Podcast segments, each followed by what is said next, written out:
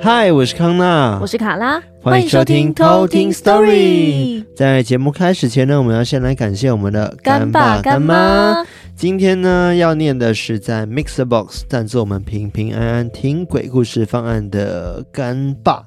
干爸，对，他叫做欧练，欧练应该是欧练吧？欧练，欧练，欧欧练。欧练是那个黑欧洲的欧，然后练习的练。欧练，欧练哦，那就是好吃的那个欧练吗？是的，他说呢，毋庸置疑最爱的 Podcast，谢谢你们带来的所有恐惧与欢乐，终于快从头追到最新一集，你们给足了我很多动力。关于斜杠去追自己喜欢的事，还有好多好多想说的。我已发动念话传达了，收到了吗？什么是念话？是那种什么念力，然后。直接传到我们的头脑这种，呃、有可能念动力之类。让我们念的话哦，是吗？让我们念的话。他说我已经发动念话传达了。对啊，他把你们要念的话传达给你们了。哦，在我们脑海了，是不是？嗯，好吧，我比较偏向直接进到头脑那个。对，我觉得有可能。他问我们说收到了吗？然后笑哭笑哭笑哭。现在收到了，爱你们啦！爱心爱心爱心爱心爱心。哦，是的，谢谢欧练。哦，喝假。那另外一位是我们一次性赞助的一个干爸，应该是干爸吧，还是干妈？我觉得应该是，应该是干爸吧。干爸吗？干爸，干爸，干爸。嗯，好，他叫做原之唱，原之原之唱，原之唱。然后他没有留言，对，他没有留言，他还没留言，没关系，感谢原之唱，感谢。好，那今天呢，在录音当中呢，我们就就是收到了我们期待已久的灯，哇哦，就是一个夜店灯，夜店灯，就是一个变色的灯管，对。因为我们有打算要拍 YouTube 嘛，然后想说买一些装饰灯，对啊，然后灯到的时候就发现，哎，它有好多的那种模式哦，对啊，哇，它可以就是变色、七彩色的，然后一下子就像 Disco，然后一下一下子就像夜店，哇，然后让我们现在的氛围呢非常的很嗨，我觉得现在是诡异。对，因为我们录音都会觉得开紫色很适合。对，就是要进来这个录音室之前就发着紫光，然后我们就想说这个录音室里面怎么了？对，不敢走进去。然后我们其实，在线动里面，就是自由的线动里面有发，然后大家应该有看到我们嗨的场景。对，就是自由的线动的话是有赞助我们 MixerBox 平平安安鬼故事方案以上的人，就是可以加入我们的 Instagram 自由。然后有发一些有时候我们平常的一些私底下生活的影片。对。然后还有上次。我们不是给大家猜海龟汤吗？对呀，然后还跟大家做那个海龟汤的互动，嗯、然后还蛮多人回答的，赞哦！对，所以如果想要成为我们自由的话，也欢迎就是在 MixerBox 上面赞助我们。没错。好，那今天呢是卡拉要来跟我们讲鬼故事。没错。那今天投稿的这位偷听客，他叫做带尊重的心去夜游。哦，嗯，哎、欸，好长，对，这个名字就代表他这个故事呢，就是带着一个不尊重的心去夜游了。没错，他。尊重的心去夜游啊？没有，他是因为去完发生了之后，才觉得要带着尊重的心去夜游吧？应该是，而且他说他把这件事情打下来的时候，还是觉得很毛。我懂这种感觉，就跟当初我在写那个手电筒那个，不是手电筒，哦、不是，是那个云顶的鬼故事的时候，哦、我记得当天是第一集还是第二集？第一集，嗯，然后我在打这故事的时候，我全身一直在发毛，好可怕。对，我懂，因为那种感觉一直一直在涌现，然后。嗯还是其实我们在写的当下，他也在，他也在旁边，所以让你恐惧。对啊，有可能就是他那个磁场会让你觉得哦，对，因为我印象很深刻。我记得那时候我写的时候非常不舒服，然后而且我是写了一半就写不下去，然后停笔，然后隔天早上再写。哇，还有这种？对啊，对，我觉得很可怕。看来你那时候那个免疫力还不高。对，还不高，因为第一集嘛。对，第一集，然后到最后就开始免疫了。哦，这样哦，哦。哦，好啦，打个招呼就好喽。没错，那这位带尊重的心去夜游，那你多听几次故事，应该就可以。非常顺畅的打出你的各个故事。是，好，那这个故事就是关于他们去夜游发生的。嗯，对，大家可以期待一下。好啊，那我们接下来就来偷听 story。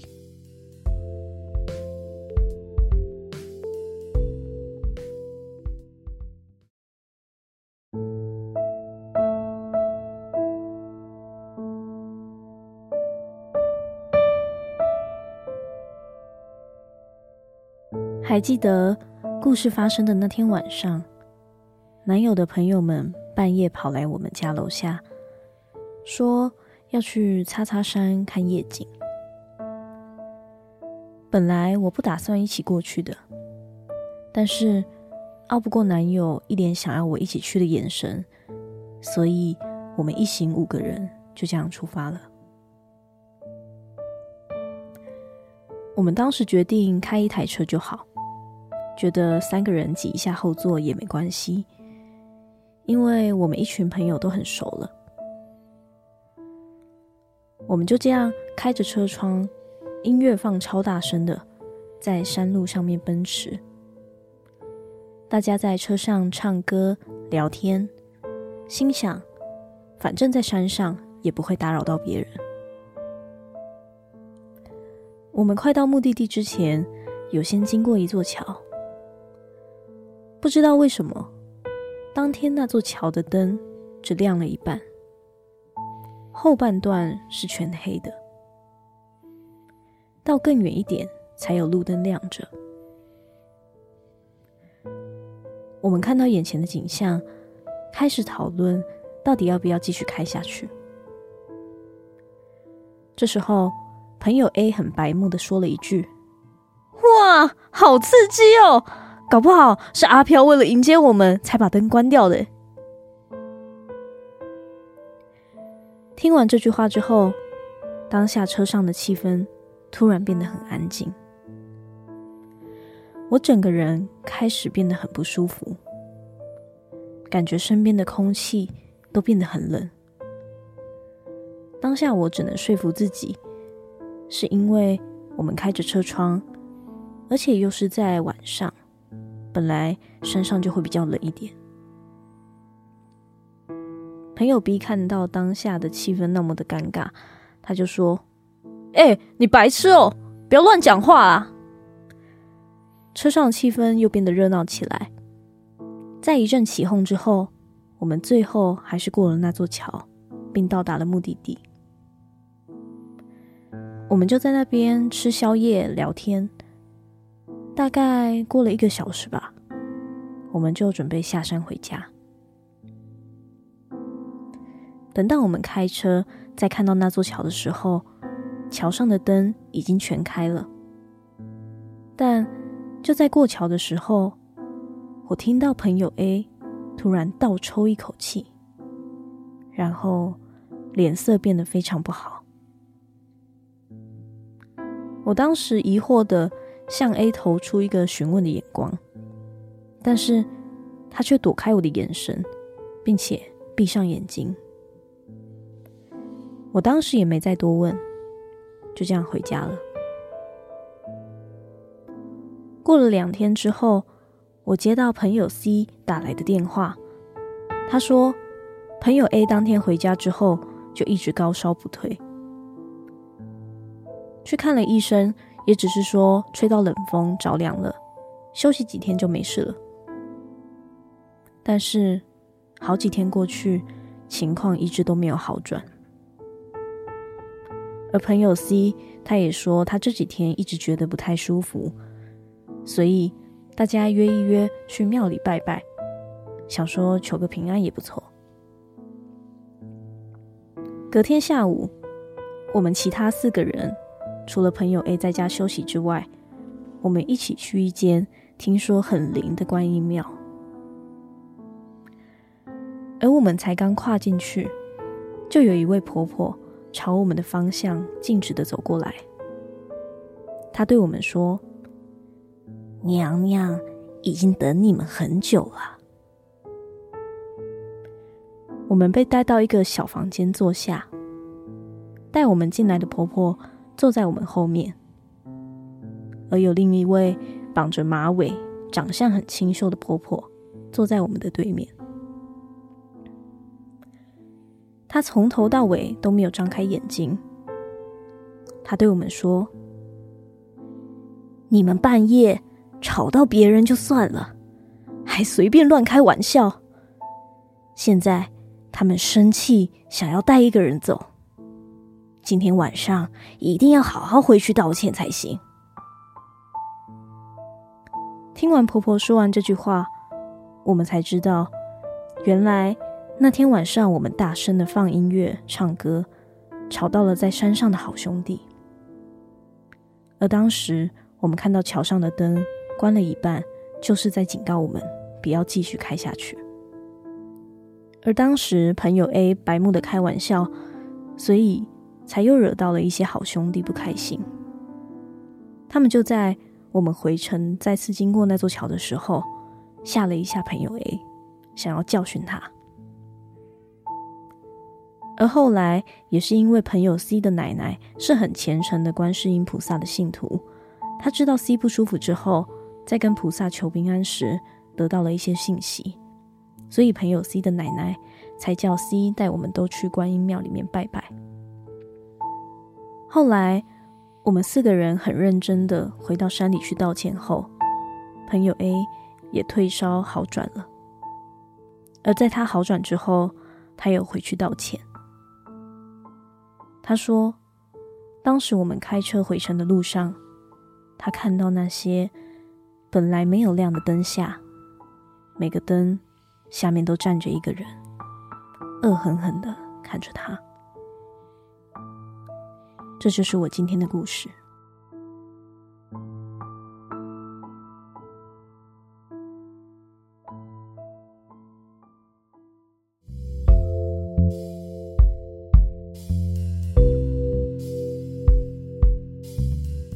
我觉得，如果我是那群好朋友的话，我一定气死。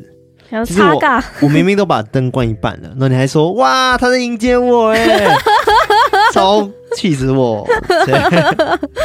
有啊，A 后来也觉得自己好像对啊，就做错事了，对，所以也有回去道歉这样子。对，但是还好他们都平安无事啊。我因为刚刚讲说那个观音嘛，对不对？嗯，有讲到他们其中一个人可能要被带走，对。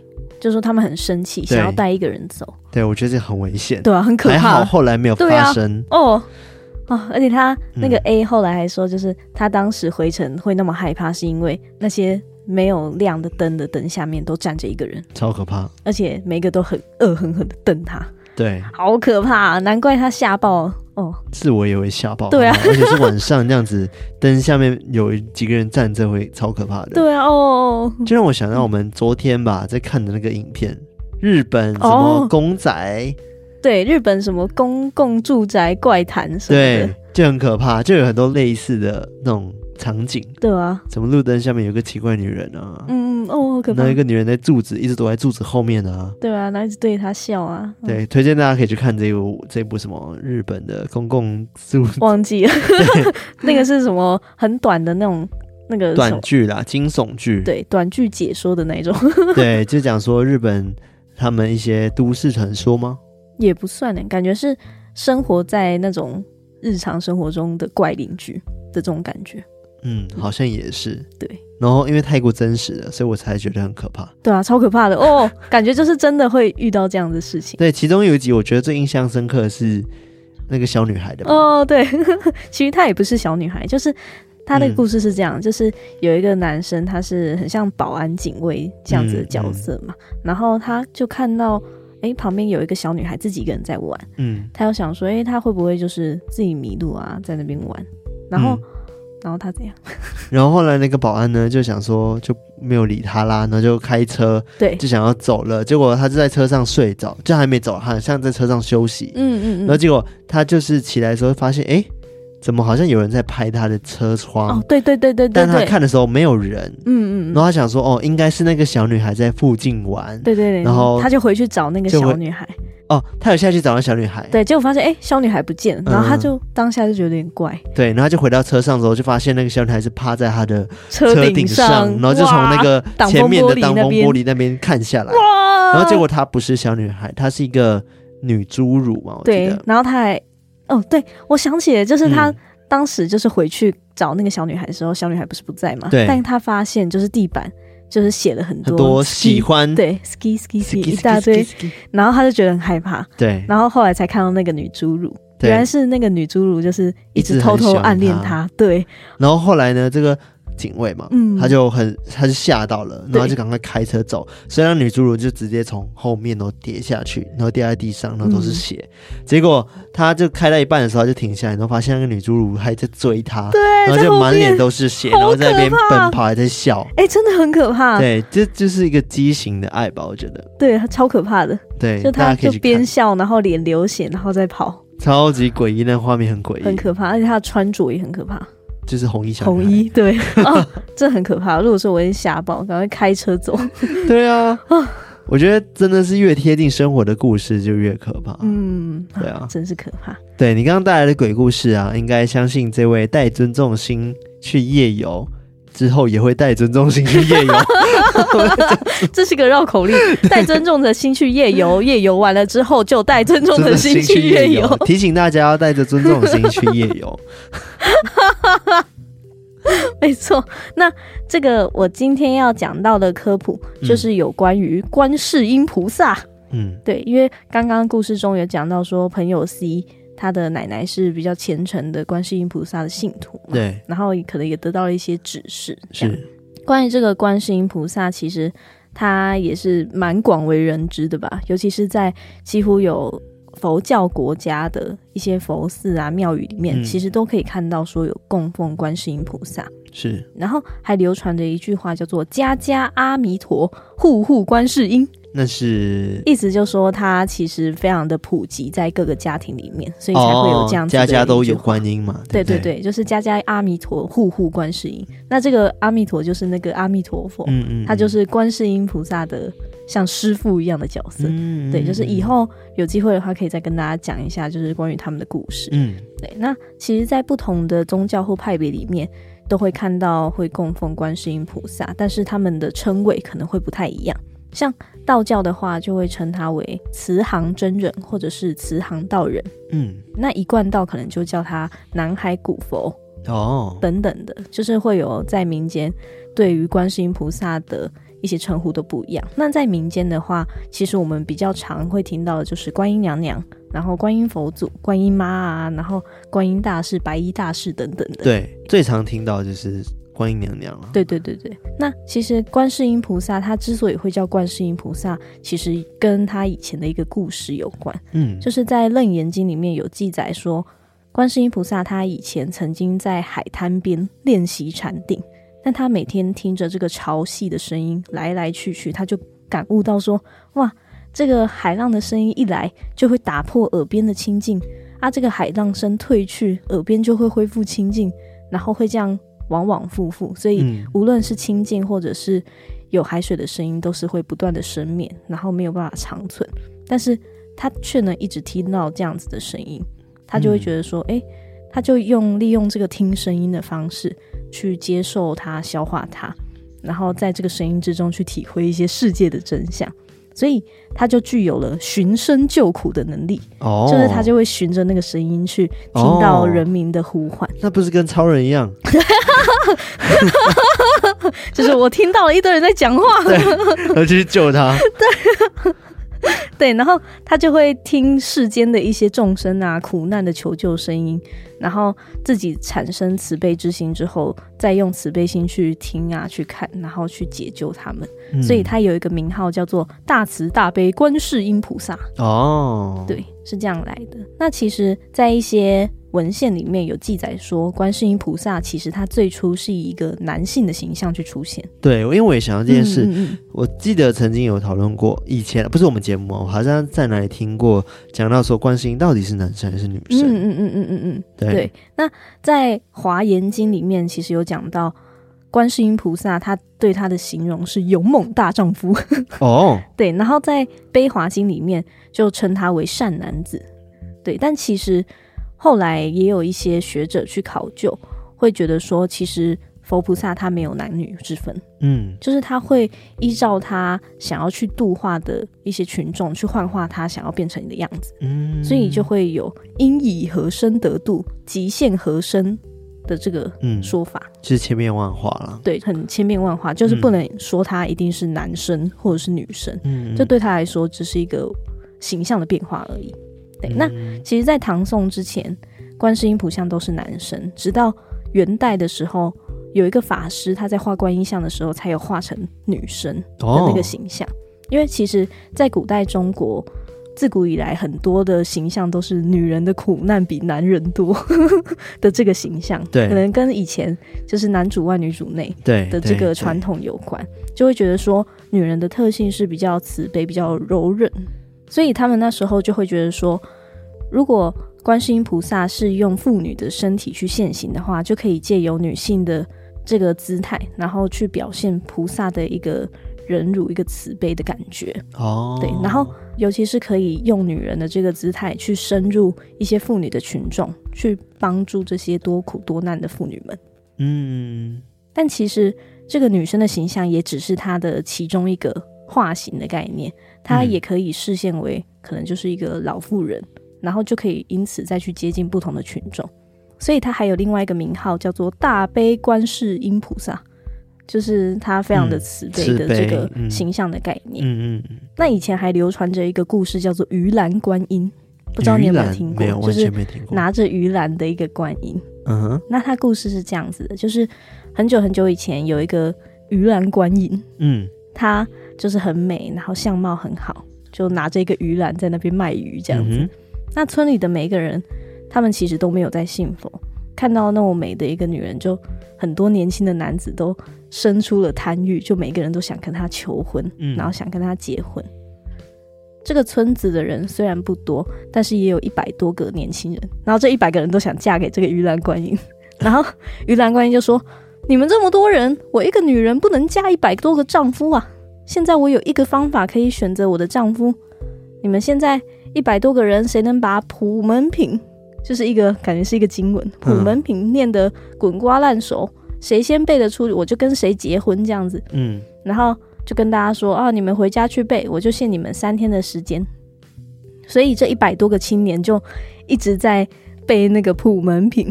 嗯，然后在三天之后，就有四五十个人都可以背得出来。但是鱼篮观音就说。哦，你们虽然五十个人都背得出来，但是我也不能嫁五十多个丈夫啊，我只可以嫁一个。好好，你们再回去，再给你们五天的时间，看你们对对，然后看你们可以再就是把《金刚经》背得出来，我就跟谁结婚。哦、嗯，所以这五十几个人入围的，就他们又去背这个《金刚经》，嗯嗯，然后五天之后又有二十几个人哇。都会背《金刚经》了，然后又回来。不能嫁给二十几个人。对，他说：“哇，你们有二十几个，我还是不能嫁给那么多个。我现在再有一个条件，就是你们七天内谁能把《法华经》背得出来，我就跟谁结婚。”嗯，结果这二十多个人就全部都赶快去念《法华经》，但是这个《法华经》真的超难背。但是有一个人，他姓马，他就真的就是把这个《法华经》都背下来，就入围了。而且也只有他一个人背得下来，在七天之内，哦，所以他就一定要跟他结婚。嗯，他还说：“哦，我家里很有钱呐，啊，然后就想跟他结婚。”然后后来这个鱼篮观音就是也答应了。哦，对，但是殊不知一拜完堂，然后一入了洞房，这个美丽的女人就得个心痛的病就挂。啊，对，然后这个青年就觉得说：“哇。”我都费了那么大的精神，就是把普门品啊、金刚经、法华经全部都会背了。对啊，结婚都入洞房了啊，他就挂了。对啊，然后他就很难过的帮他办了一个丧事出殡，这样。嗯。那在出殡的时候，就来了一个穿紫色袍的和尚，他就问说：“哎，你们在干嘛？”然后马家的人就说：“啊，我们娶了一个新的媳妇，但是她生病死了，我们现在在送殡。”然后那个老和尚就说：“哎，不是，不是。”那个棺材里面根本就没有东西啊，怎么会有人死呢？嗯、你们赶快打开来看一看。哦，结果一打开棺材一看，哇，空的。对，真的是空的。所以那个女的骗了他吗？大家都觉得很惊讶，就想说，哎、欸，那他跑到什么地方去了？赶快去追，赶快把他找回来。嗯，然后那个老和尚就说。哎，那个是观音菩萨，因为你们这些人啊都不相信佛，所以他就化成一个美女像，然后让你们这一班让他念书吗？让他们都学一学佛法，这样。老爷，这个方法错的吧？好好笑。后来这个姓马的这个青年，他就一听到就说：“哦，这样子啊。”然后他就把所有世间上的事情都看破了。我觉得他已经学佛了。对，我觉得他已经，他也一部分可能受到打击，嗯、然后就看破了一切，然后就出家了。后来也正果这样子。这个就是这个鱼兰观音的传说。对，因为刚刚讲到说，他会化形成各个样子去度化他想要去度化的群众。嗯，所以鱼兰观音也是他化成的其中一个观音，对是这样吗？对对，就是化成一个美女像的一个哦。对，那你有没有听过观世音菩萨还有一个称号叫做千手千眼观世音菩萨？有。对，那为什么他会有个？是来自印度啊？诶，不是，这跟他的一个修行成道的故事有关。那信徒们都会把他这个叫做成道日，就是他正式修得成果的这个日子的一个故事。嗯，嗯，那就根据一个文献叫做《香山大悲菩萨传》里面描述的这个故事是这样子：以前有个庄王，嗯，那这个庄王有三个女儿，大女儿叫做妙言，二女儿叫做妙音，小女儿叫做妙善。那三个人都长得非常的美丽，那庄王也非常疼爱这三个女儿。但是以庄王的能力，他明明可以丰衣足食，但是小女儿妙善，她就过着一个非常朴素的生活，也常常到寺庙里面参拜礼佛，然后还跟父亲说：“哎、嗯欸，我想要出家。”这样，然后庄王就很生气，就决定当做没有这个女儿，要出家就出家，所以就他也再也不管妙善，就让妙善在外面自生自灭。嗯，后来这个庄王就得了一场怪病。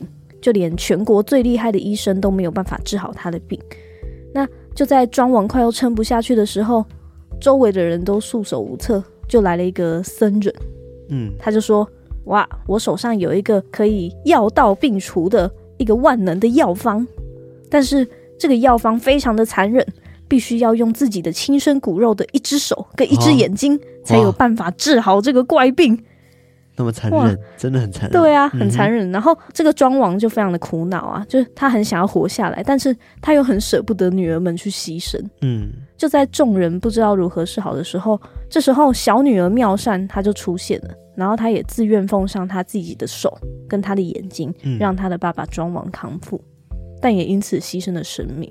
哦、那信徒们就把这一天定为他的成道日，这样子，六、嗯、月十九日。那也有另外一个说法是，其实妙善早就知道他注定要牺牲自己，所以就在六月十九日正得佛果，然后显现千手千眼的模样，当，然后就成为观世音菩萨的成道日。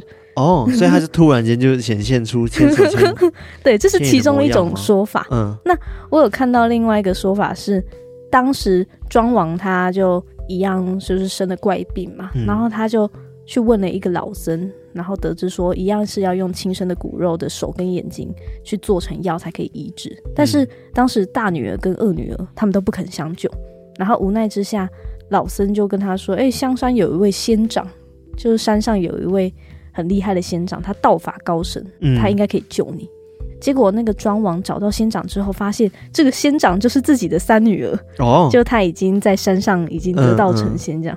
后来妙善听到说。爸爸得了这个病，他也很愿意，就是献出自己的手跟眼睛，嗯、然后让他康复。但是他爸爸庄王就很难过，他就祈求神明，让他的女儿的手跟眼睛都可以再生。再生。对，结果感动了天上的神灵，所以女儿就长出了手跟眼睛，而且是千手千眼。哇，对，所以直接给他超多。对，就是你要手跟眼睛，对不对？然后就对。对，所以这就是千手千眼观世音菩萨正道于香山的故事哦。对。而且我还看到一个说法更好笑，嗯、就是一样是他爸爸想要祈求上天，希望他女儿可以恢复手跟眼睛，但他太激动，讲的太快，他就原本想说全手全眼，嗯、结果他说就就就千手千眼。结果就啪，就变成了千手千眼了。你说有人这样写吗？对，这是其中一个版本，就是他原本想说全手全眼，嗯，对，结果就哇，就就全手全眼。哎、欸，这样也是蛮那个的，有求必应的。对啊，超有求必应的。他说 啊，什么什么千手千眼嘛，然后就抓给你，给他千手千眼。哎、欸，让我想到以前一个故事，我好像也是在小时候有看到一本故事书里面，嗯，是讲好像观音救一个。孩子的故事哦的印象啊，我现在记忆有点模糊，但是我大概可以讲得出故事大纲。嗯，反正就是有个女生呢，她是一个单亲妈妈，然后她就是天生就好像没有双手双臂，就是一个很辛苦的妈妈。嗯，但是她都要去河边洗衣服啊，然后可能去做一些家务嘛。嗯，但同时呢，她有个孩子，那孩子还是个婴儿。嗯，那因为她没有手，她就只能在做家务的时候把他背在后面。嗯嗯嗯，就是背在后面，然后平时就用脚去洗衣服什么的。然后结果有一天呢，他就去河边洗衣服，就一不小心的那个那个后面的背带就松掉，松掉，然后孩子就。往前掉哇，但是这时候还要去，他没有手，知道吗？所以他就亲眼看到孩子要往前掉到河里 的时候，他没办法，他就很难过。然后这时候突然间他就长出了双手，哇，那就出来，哦，好厉害，就就救到那孩子，然后他自己也吓到。嗯，然后后后来好像回到家里的时候，还发现说他家里的观音神像的双手不见啊，好神奇哦！对，哦，就是神像的双手不见了。嗯，对，我忘记是不是观音，我记得应该是观音了。对，有一个这样子的故事，嗯、就是想说那观音就是发挥了他的慈悲心，然后牺牲了自己的双手借给这个女生，哇，然后让他救了他孩子，哇，好神奇哦！对啊，我觉得真的会衍生出很多这样子的民间故事。对啊，像我们之前讲到妈祖也是，嗯，就是可能他会帮忙接炸弹啊，或是帮大家去抓老鼠之类的，嗯、等等这样子的一些故事。对啊，我其实觉得蛮有趣的啦。对啊。反正本意都是好的，嗯，都是叫大家说要行善，然后要做好事，对，因为观音娘娘她本身的形象，嗯，其实一直在告诉大家说，她是一个很慈悲的人，一直在帮助大家，对，所以希望大家也可以一直发挥慈悲的心，然后去对一起做好事，然后去帮助更多的人，对对，我觉得是一个很好学习的对象，嗯，对啊，想说。像观世音菩萨也是算广为人知的一个神佛，嗯、但我们之前都没有讲过他。对，好像是。对啊，所以我就刚好看到这个故事，然后也刚好看到，哎，有观世音菩萨。嗯，我好像讲过观世音菩萨是在那个善财童子那一集，嗯嗯嗯嗯、就想说他左右。嗯嗯，有两个这样子小朋友，对。对啊，然后想说这一次就可以分享给大家知道。嗯嗯，那我今天关于这个观世音菩萨的科普就到这边。好，喜欢我们节目的话呢，记得到我们的 Instagram，然后 Facebook 还有 Telegram，然后追踪我们的订阅、按赞、分享。Yep，也欢迎到 Apple Podcast 五星评论留言，然后欢迎你留想对我们说的任何的话。没错，然后也欢迎到 Mixer Box，然后单集的那个聊天室。欢迎跟我们聊天，没错，就是单集底下都可以留言嘛，嗯，然后你留言我们也看到，我们就会回复你，对，都可以跟我们互动，对，最重要的是每一个平台都记得按下订阅哦，对，那也欢迎多多投稿，是的，欢迎大家多多投稿，然后或者是你想听怎么样的一些科普故事，或者是一些民间传说，都可以敲完让我们知道，是的，那我们今天就分享到这边，那我们下次再来偷听 story，拜拜。